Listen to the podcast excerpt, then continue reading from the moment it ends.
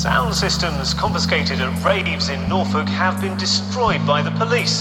It's part of a zero tolerance approach towards the illegal gatherings that are ahead of us. We are basically reacting to concerns from the public and from business. These events are not victimless crimes.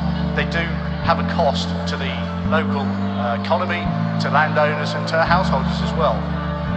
Police actually got a JCB and came through the wall in a JCB, and then they moved in with riot police, smashed the equipment, attacked everyone. You know, what was that all about? You know, and that's where I changed. You know, you realise that as you went down this road, and you were just saying, no, look, we haven't got much money. We're not rich people. We can't afford to go to clubs. We're coming together to do this kind of party, and we're doing it for free. It's all, you know, uh, about the community and making something good happen in the community. Keep the people off the streets, you know. So after an experience like that, you go, right, okay.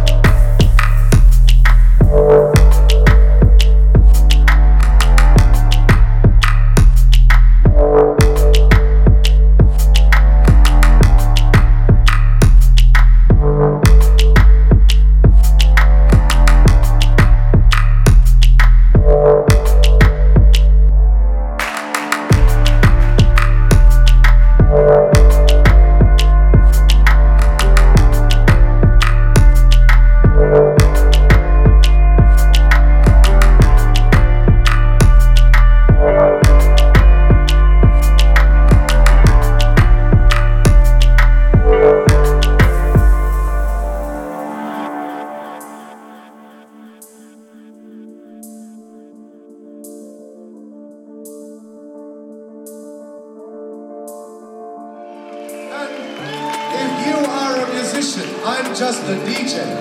I'm not a musician. So I bow to musicians. I bow to all musicians. A DJ is last.